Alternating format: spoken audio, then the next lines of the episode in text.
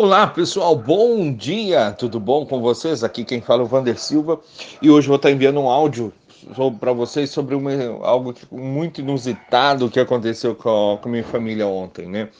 A minha esposa foi chamada na escola para a pedido de uma de uma professora para para que essa professora falasse sobre minha filha, né?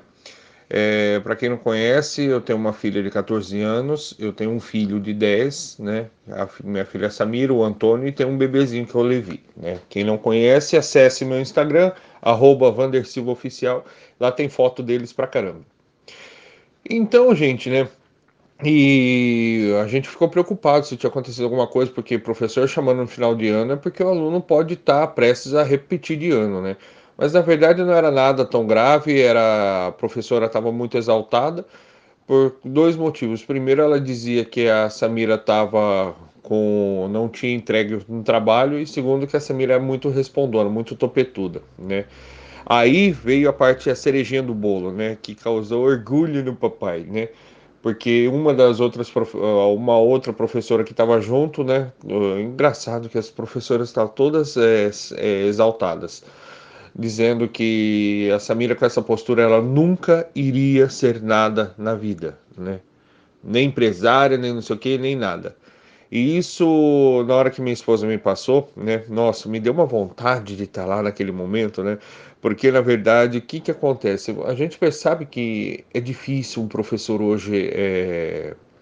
professor hoje conseguir administrar uma sala, principalmente com adolescentes aí de nono ano, que não querem nada com nada, que não sei o que.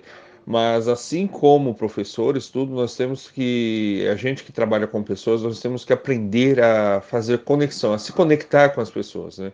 Então, a partir do momento, pode perceber que na escola, na época que a gente estudava, tinha professor que a gente não gostava e tinha professor que a gente amava, né?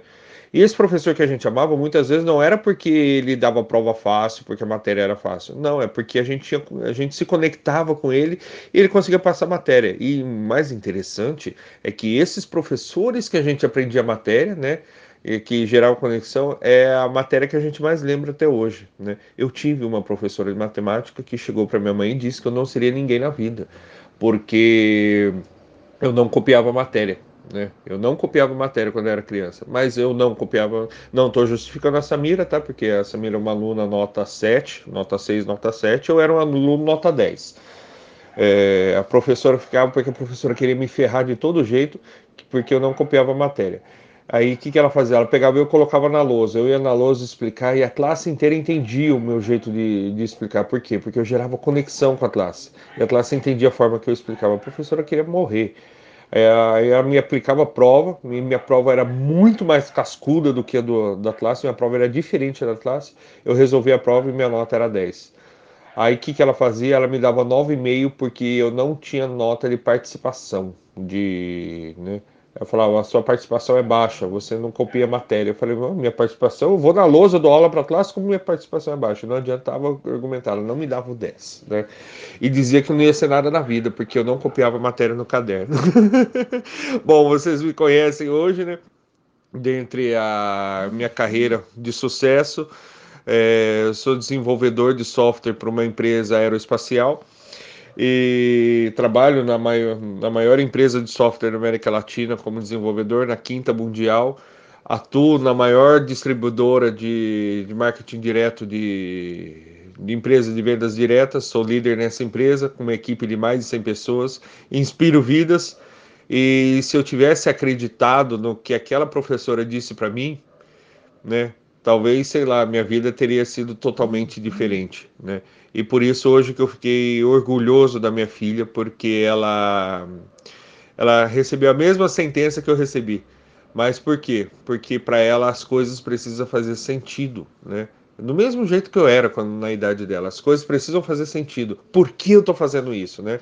E eu disse para ela, ela estava brava lá, eu falei: "Filha, fica tranquila, porque seu pai recebeu esse, essa sentença da professora e os maiores milionários e bilionários do país também receberam isso. Para quem não conhece, procura saber a história de Flávio Augusto, dono da WhatsApp, Orlando City. Ele é um dos 156 milionários, bilionários, quer dizer, do Brasil.